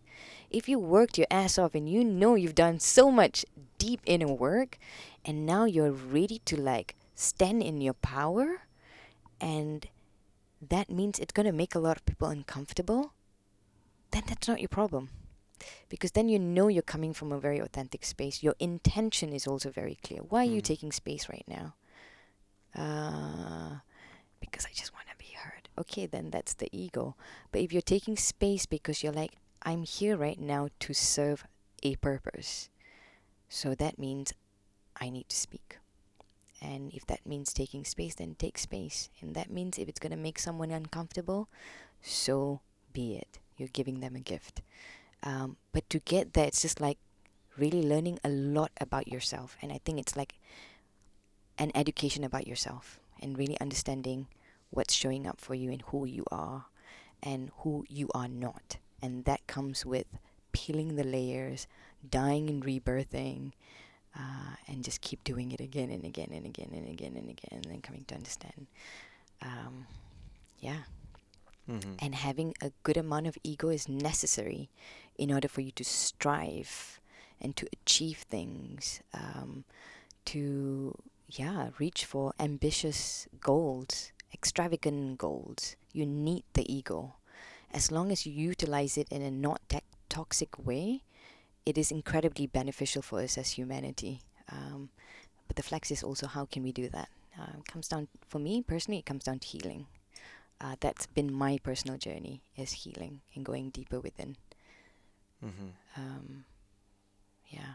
Thank you for sharing your your your, your journey, your journey back to yourself. I didn't think I was going to share this, um, but it felt right. Um, I think there was a little resistance at the start. there was a lot of resistance. I'm going to reveal this part of myself. It's um, really beautiful because it speaks to what main. I mean, I'm like here for you. Mm, The what I mainly the messaging around like sharing this is around the system that we are a part of and we sometimes accept. And it's educating people about themselves these you know what is the ego like learning about these parts of ourselves and what symptoms and signals our bodies you know trying to communicate to us about. But then it is around we need to educate ourselves and stop looking externally to these systems that no one's in charge of and no one's looking at. It's kind of this perpetual system that we're we're feeding into and we're giving permission to without realizing it. We're feeding into a bigger problem um, that's not helping us at all in a wider sense. question to you. So, at some point of our What do you say, sorry? a question to you. A question to me. Yeah. it's okay. Uh, not a lot of people can understand what I'm saying. This Malaysian accent or the way I speak sometimes. Uh, accepting myself, loving myself. um, when we were sharing, Mm. uh, there was a point that you were tearing a little bit. hmm What was showing up for you? I were several times. Uh, there, w- there was one specific time when you were talking about. Let me remember as I talk. It was about you not wanting to get out, doing the small things, getting Mm. out of bed, brushing your teeth, and like doing that thing. Um, it wasn't that I can relate to that, but it, which likely would have made me emotional, like really connecting with your experience. But it was more about I know that that is a reality for a lot of people, and how sad that is, and I was really feeling that sadness of how many people uh, are going through it right now, and and doing it on their own, and f- it's normalized. It's very normal in a lot of people's lives. I know. I just know it is true. A lot of people will be experiencing that right now and feeling like it's just their existence. A lot of people will go their whole lives feeling that. Mm. Um, it's just incredibly sad. Yeah. Very, And we- very, very and we need to feel that sadness because it's to motivate motivator. Suffering is a perfect precursor for growth, and it's um, it needs to be felt. It needs to be really felt because if we don't feel it, we can't heal it. I guess. Completely. Mm. It's like, I mean, slightly different. But you know, when we, not we, but when people smoke, they can't feel what's happening to their body, so they keep smoking. Um, or we keep going on with our lives, not really connecting to the true pain on planet Earth. Whilst actually there's so many beautiful things that are happening too. So it's like, it's not all dark and gloomy, but there are real, real suffering on planet Earth. And really connecting to that Mhm. uh, grounds us a little bit uh, and allows us to appreciate and have gratitude for what we have, first of all, and then also to have compassion deeply for other people before we judge them. Um, because you just don't know what's happening in someone's life.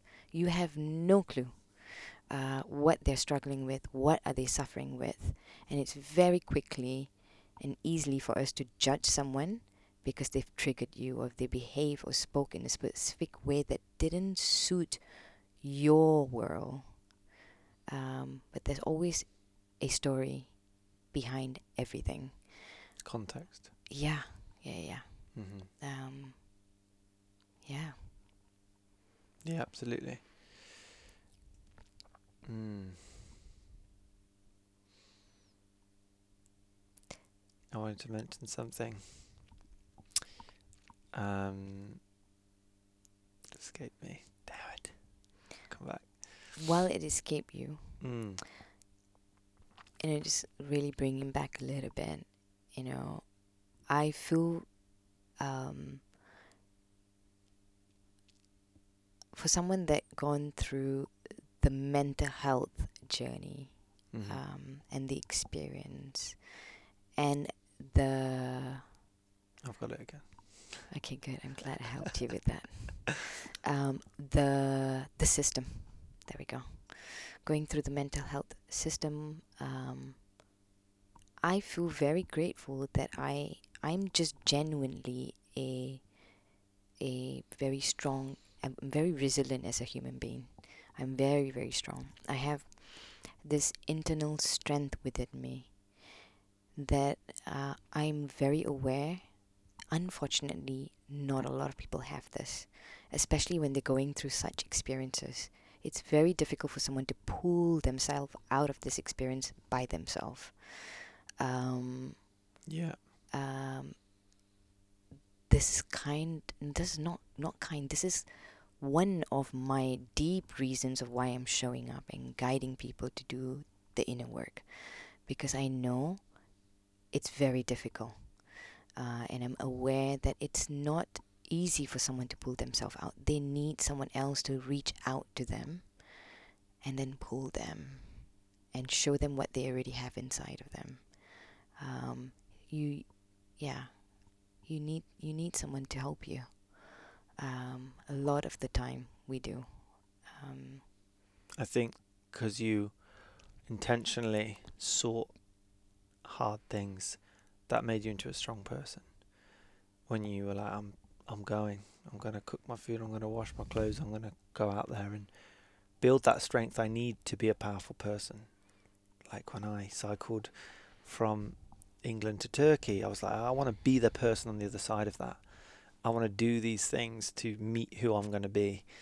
And it's we don't have strength unless we go through challenging things. So it's like actively seek that out. This is this is Mhm. wisdom. It's it's very important to strengthen your resolve. And the one thing I was going to say earlier, which feeds into like feeling the sadness of everything, and we don't really want to feel that because it's not comfortable. But unless we feel the sadness, we won't feel the highs as, as much as possible. I mean, there's a we, we put these labels in hierarchy and high and lows, and but the highs are joy experiences. So we're not going to feel them as much if we don't feel the sads. Completely. You know, there's a quote from Nick Mulvey that I keep saying it's the courage to feel it all. And that really resonates because we have to have the courage to feel the sadness because you will feel the highs even greater. And that's the life I chose. 10 years of, of like strengthening the courage to feel it all, like going deeper and wanting to have that conversation with people more and more. And now I experience both extremes even greater. But if I don't go to those lows, I'm not going to reach the highs even more. Mm. And is that, you know, I don't know. Yeah, bipolar features in those things. Feeling everything greatly, it's like, well, that to me seems more human. And, and there's a lot to be sad about, but there's a lot to be joyful and grateful and thankful about. Mm. Yeah, I, I I agree with you on you have to Mm. feel all the uncomfortable feelings to be able to fully fully immerse into joy, happiness, love, all the beautiful things on planet Earth. You can really immerse, not just feel it, but like immerse into those feelings when you have allowed yourself to really immerse into great pain and feel all the pain and discomfort that you have within you. And it does take courage.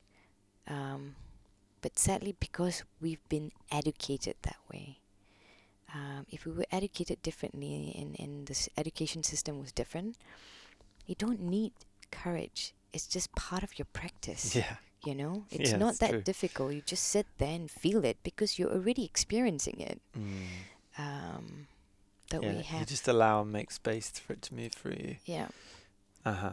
I want to take this opportunity to talk more about your mission Please, please, please. because I don't even think I know this mission. Are you able to speak to it and Let's let's try. what's your vision of of moving into yeah what's alive for you now and bringing in sound Mm. and vibration and I know we'll do a part two in future and we'll talk about music and yeah sound in the gong baths but touch on that for people Yeah, yeah, yeah. Thank you for bringing that back. I think that's important because It's- I'm not here to share only about my difficult part. I think I'm sharing my difficult part so that you understand where I came from. But that's not me, but it is me. Um, which is where I am right now. Um, so ask me this question again, and I'm going to answer you in a hopefully in a very articulate, uh, uh, clearly eloquent way. I that's, try my best. ironic that you got that messed up Yeah, I got that messed up. Let me try it again. In an eloquent way. yeah yeah I'll try at least. so yeah I'd like to get to know your vision and your mission because you've spoken a few times I mean we've only met about four times Enough. More than enough. So yeah, so so drawn to you. Um, your mission in life. that You Mm. spoke about your grandiose mission. You called it. What Yeah. can you speak to that? Okay. Um, I always, always had this little whisper from a young child. And I cannot explain this, but I've always had the whisper you are here for something. You're here for something big. And sometimes you can think you're a little bit weird or you're being a bit crazy or like what is that nonsense when you're brought up in an environment not to nurture that uh, and also when you have everyone that's so different from you then you're like you don't really fully embrace this little whisper but i kept listening to this whisper and this whisper would not let me settle this is why i'm always doing the deep work because I can feel that I'm here for something. And maybe it's not for everybody, um, but I know it's very true for me. Um, and with that, the calling is always to guide other people to go deeper and to create impact um, in other people's life so that we can connect to our heart and we can communicate with our heart uh, when it's not wounded and it's just love and not so much with the mind. And that modality or how it manifests was always different. And after finance, I was also a coach. And I thought that was definitely going to be the way that I was guiding people and through public speaking. But there's so much you can do in this kind of environment. You know, it's very not very lasting to a degree, and you can't force someone to talk through something if they don't want to. But over a period of time through my journey and um, through a couple of um, ceremonies, mm, the gong found me, uh, and it took me by surprise. Like and it literally changed the course of my life when it found me and it literally go you are meant to play the gong. At least that's how i heard it. Or maybe that's how i wanted to hear it you know? Um, and now being a gong practitioner i'm utilizing uh, sound vibration um, space holding uh, and my background of going really deep. Uh, I'm excellent at going super, super deep. Um, I have this very strong calling to continuously create powerful, safe, clear, deep holding space to take people into deep spaces of where it calls them through sound and vibration, through the gongs, ultimately. Um, and my grandiose mission, they're not just one, they're a few, and they're all connected. And they split into two, but ultimately it's just one. And it sounds very grandiose, but actually it's not. To me, to other people, maybe. And that is to increase the vibrational frequency of humanity. Um, and that can be with one person and two person, three person and four person, five and six and seven and then hundred and two hundred and five hundred. And the grandiose plan is to have regular and this may not be so grandiose grandiose now and it will keep getting bigger. But for now where I am at, I want to have regular big gong spaces where I'm holding between two to 500 people. Um, and we all come with one intention.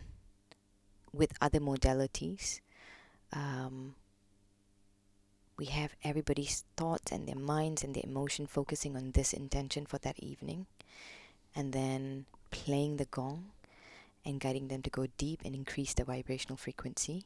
And within that space, you're going to have other people energy frequency helping other people to uplift because that's how it works. I don't know if at least this in my my mind I think that's how it works. Could you talk a bit more about yeah. the increase of vibration? No frequency. Yeah. What does so, that m- mean for Yeah.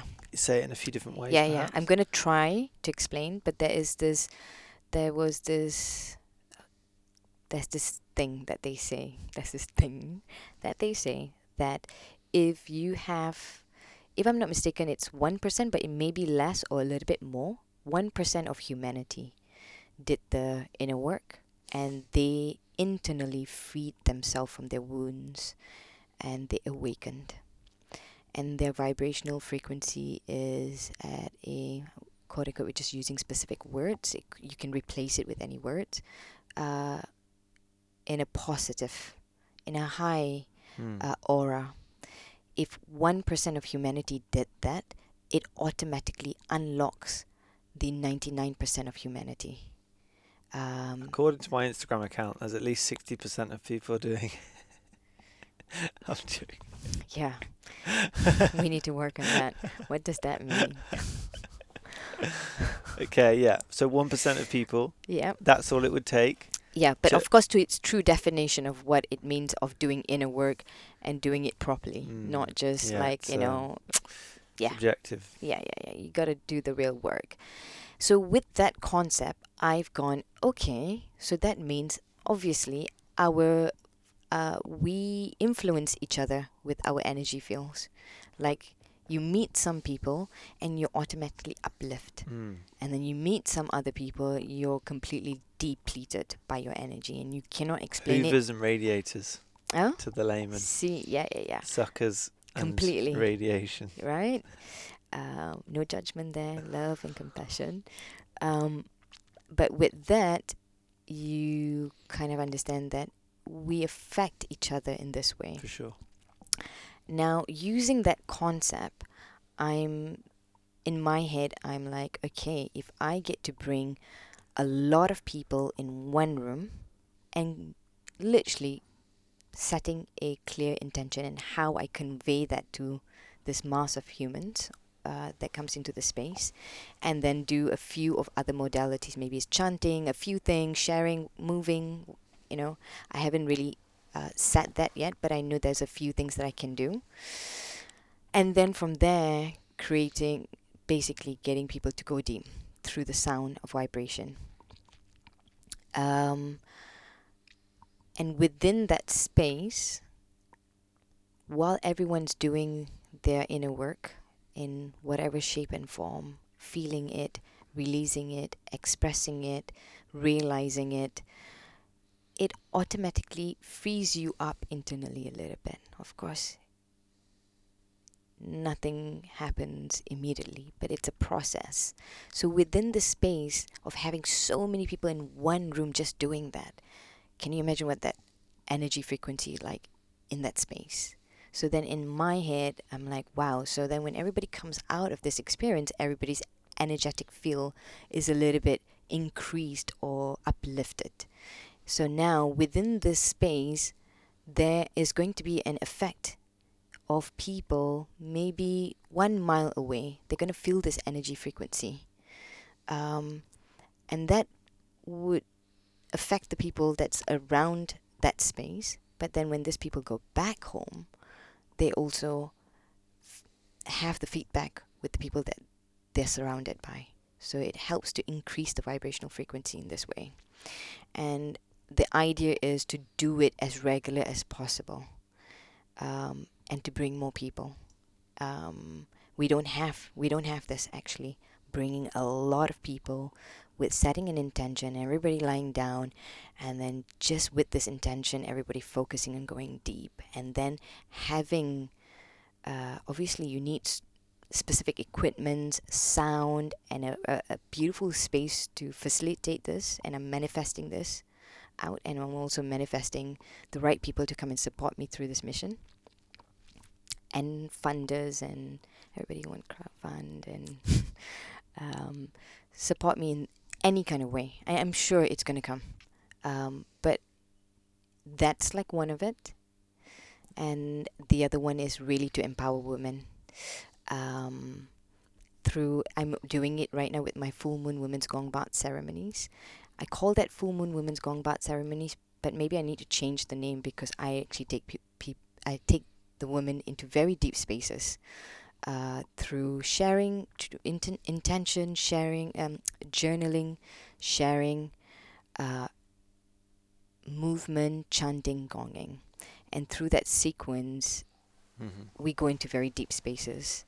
Um, and I feel like there's a lot of power to work with women, uh, to guide them to really uh, love themselves unconditionally um, so that they can shamelessly own their power uh, in a loving way, not in a toxic way. Um, and I think that's where those those are the two places that I, I like to work in. And obviously, I'm doing other things, but these are the main things that uh, we have time to speak into. Um, are my um, grandiose uh, mission, but they just come into one. That's to increase the vibrational frequency of humanity. Um, Mm. yeah, and it's going to take time to create really big, big events like this. And you believe in this? I feel it. It's happening. It's already happened in my head, in That's my mind. That is the most important. Yeah, yeah, it's already happened in my mind. Um, it, it's, it's coming. it's just a matter of time. Yeah. Beautiful. When I meet someone like you that I align with and I feel there's.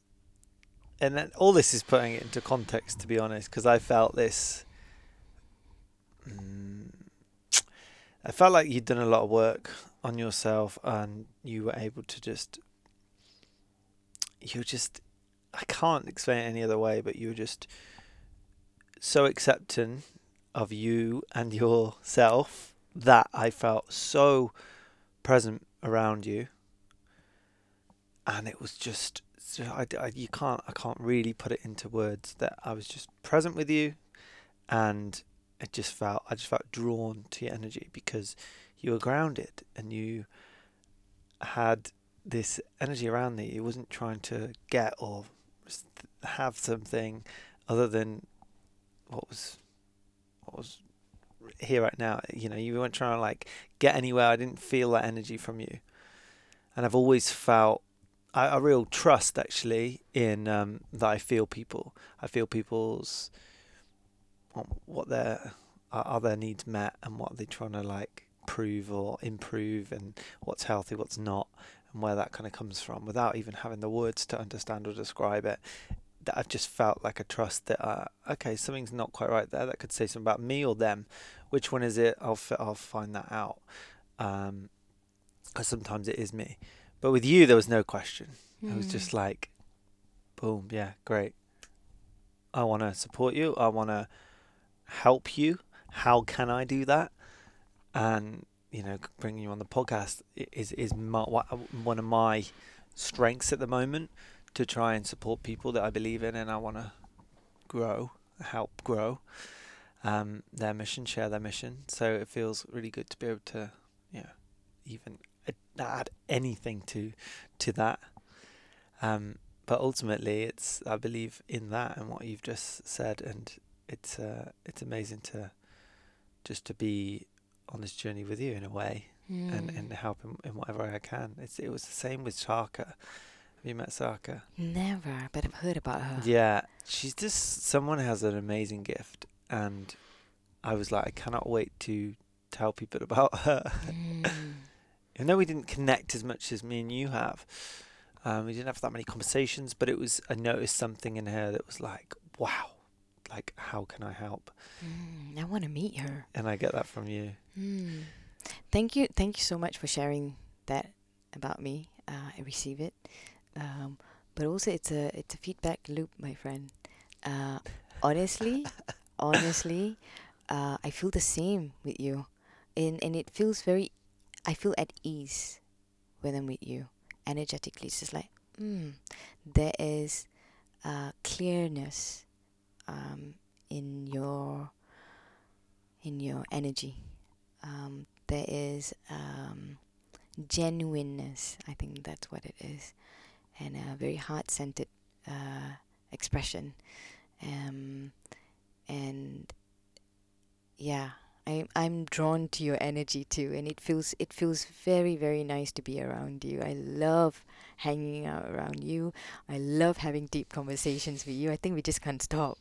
Um, no stopping us now. The podcast's done, so we can. Um, yeah, yeah. It, I mean, this we, we were kind of holding stuff back, weren't we? Yeah, we were. We were yeah, so like, much, so much pressure sometimes, you know. It's uh, a funny one. I, I, guess I wanted to give it the best. Mm. I, I guess I just really know because I've I've done that before, and I guess it comes with experience of like having. We could have had this conversation prior. It's beautiful when you get people on that. It, it, it's more true. It's more like we could have gone back into it on the podcast, but this was the first time we've shared those things with each other. Well, you mainly, but first time that you've shared that with me. So it was just, you know, that was that was me receiving it in that way. Yeah, I think maybe next time any sharing would just go on the podcast. it's like, stop, set up the camera, let's yeah. chat. Um, well, it's power. It makes it the most powerful. Yeah, I agree. Uh, rather than repeating it, for sure, then it doesn't feel. Um, the energy's different. The sharing's different. Yeah uh, and then the value that people receive is also different. Yeah, and that I there's that's just the dedication I have perhaps to this platform and really um, wanting wanting to honour maybe honour it on my part and and other people's perhaps, but you know it doesn't have to be that way. Mm. I surrender to many that haven't been that way, but this felt right to yeah dedicate that to to this. Thank you. I really appreciate it. Yeah. Really, really appreciate to. No, I thank thank you mainly for for coming and sharing your journey. It's like Yeah. Um, powerful, yeah, more to come. I think more to come. absolutely. Uh, maybe next time I would love to hear more about you on the podcast. um, maybe. Oh no, from book, from a few things. You've maybe re focused a few things that probably I shouldn't share or won't share in future. it's good. It's constantly relating, you know. Mm. Ah, anything else you want to speak to? Where can people find you and uh, contribute to the mission? Yes. Um, ah, a lot being shared. So I'm like, okay, now I'm just like settling a little Mm. bit. Yeah. Anything? Any ways you want to close this as well? is Um, welcome. Any way I want to close it. Um, nothing that nothing comes to mind. Um, apart from thank you again for bringing me on. I really appreciate your support. It means a lot that um,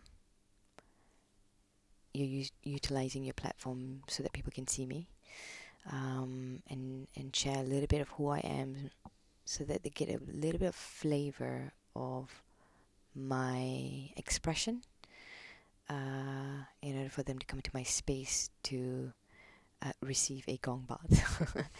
Um, because they're very interconnected you know? I'm not just playing the gong. I'm Yeah, that's I'd never resonated with the gong bath before, but then when I met you, I understood why because I hadn't Mm. connected with the person playing, mm, and that was really pivotal to me. You might not connect with an instrument until someone you connect with plays it. You know. yeah yeah yeah uh, it, it is a intuitive uh, instrument at least for me you play your internal self to it and Mm, it sure. and it plays you and then with that frequency that it emits people feel that vibration and they hear it that guides them deeper. Um, so with that um, for everyone that's out there please come and find me on instagram. That is sunita movement. I'm pretty sure he's going to put it somewhere down here. Mhm. is it up there? Somewhere down there in the caption. Uh, and come to my gong baths. Uh, they're on my bio. Um, yeah if you never tried a gong bath, gong bath just give it a try. Uh, i'm not in an egoistic way. I'm pretty sure you're going to experience something. And by you following me on instagram uh, is a way to support me. And if you resonate to anything that i do please do share it around. Um, but more than anything else just come into my space um, as a first step. That's supporting me. Um, yeah. Really. Beautiful. is there anything else i need to say to that? And what you're most excited about right now? Now uh, in my life Mhm. or now in the next hour in your life? Oh my god, I am so excited. I'm so so so so excited for this expansion. I can feel an expansion in the happening um, within my creation, the creation, and getting closer to my mission, um, to spreading the vibration to people, um, is what I'm very very excited. And me stepping deeper and deeper into this leadership role um, as I expand. Could we just touch upon what happened in your last gong bath? Yes. Just before you were about to open. We've done all this prep. You've done weeks. You're week building up to this. I've never, I know, having small comms with you around what you're going through, how you're preparing physically, mentally to this experience, getting yourself in true. I. I'm going to copy your hand signaling. You always do this.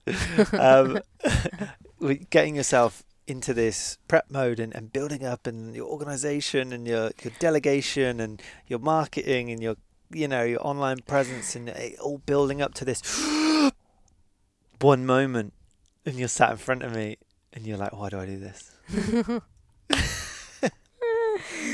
Yeah, yeah, yeah. And then when you just go, it really just explain explains how I was feeling. I- I'm, like, I haven't forgot. I forgot to breathe. You know, um,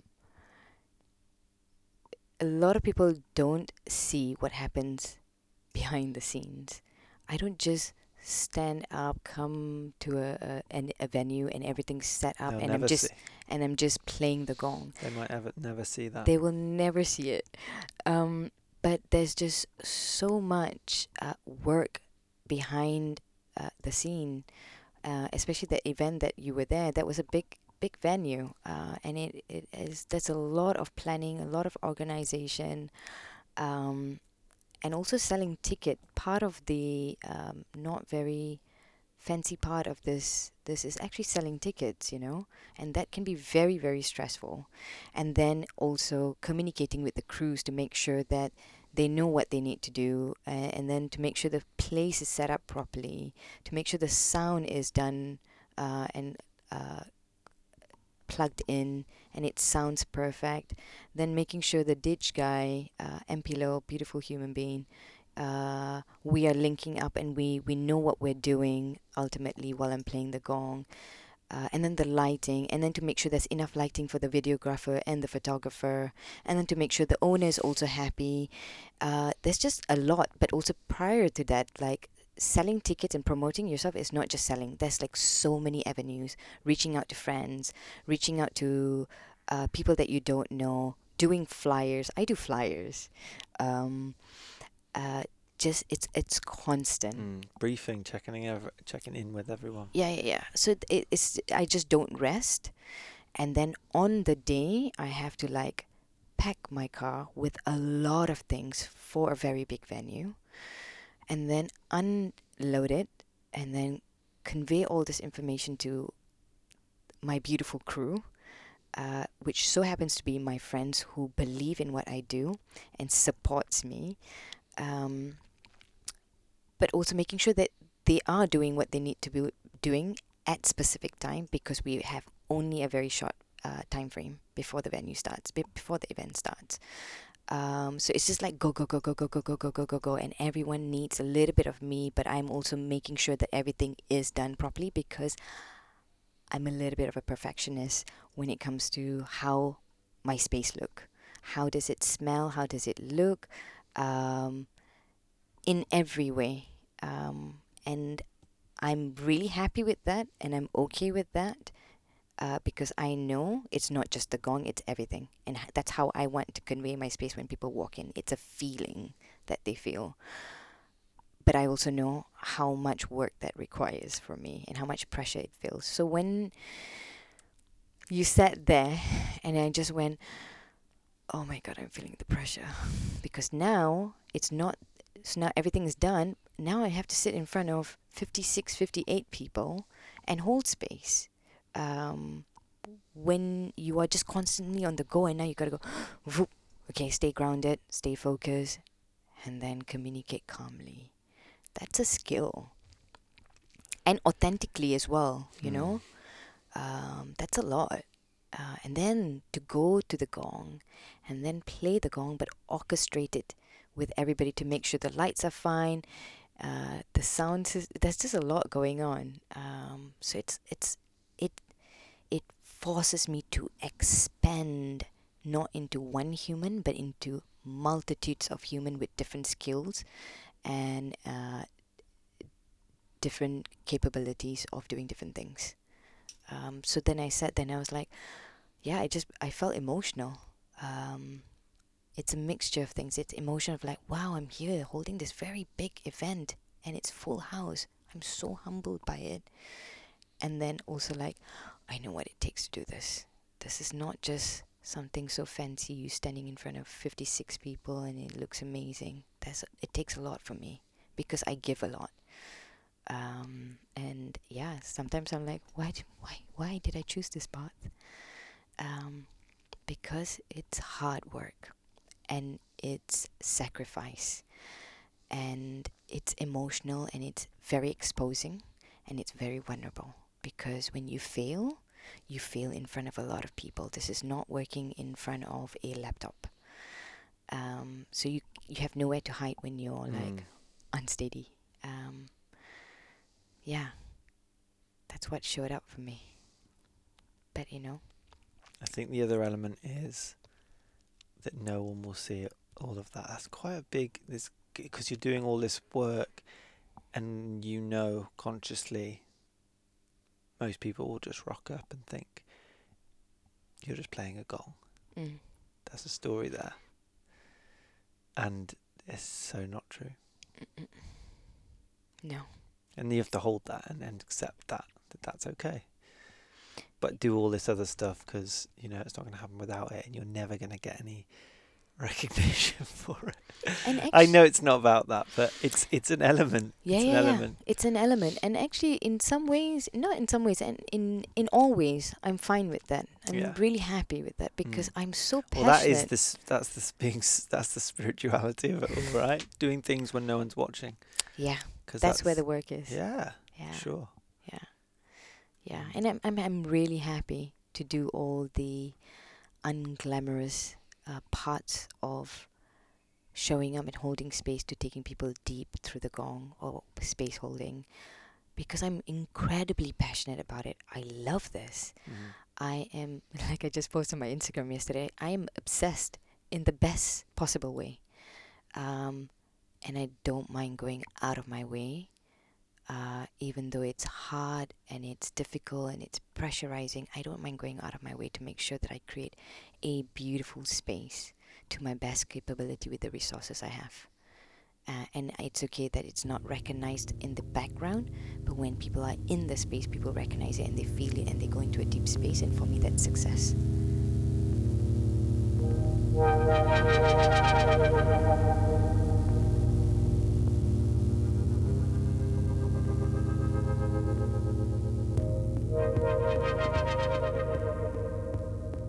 Yes, people, please subscribe to my YouTube channel. This is the best zero cost way to support.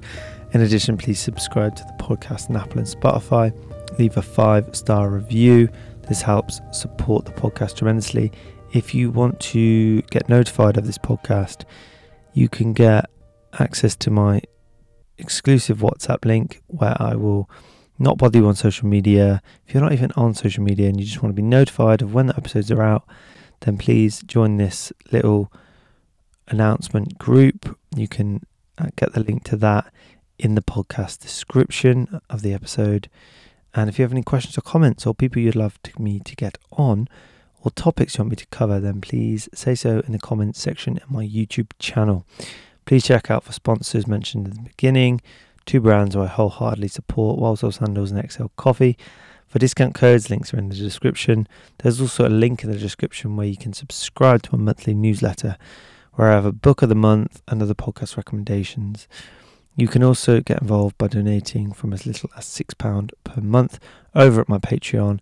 If you do so, you'll be invited to a monthly Zoom call where we deep dive on topics covered in the month's episode. If you want to share any episodes, please do so on Instagram and tag me at the dot dot geisler and tag me in your stories so I can repost. This is all. Thank you for your interest in questioning everything in life and being super curious about it all. Thank you, people. Much love.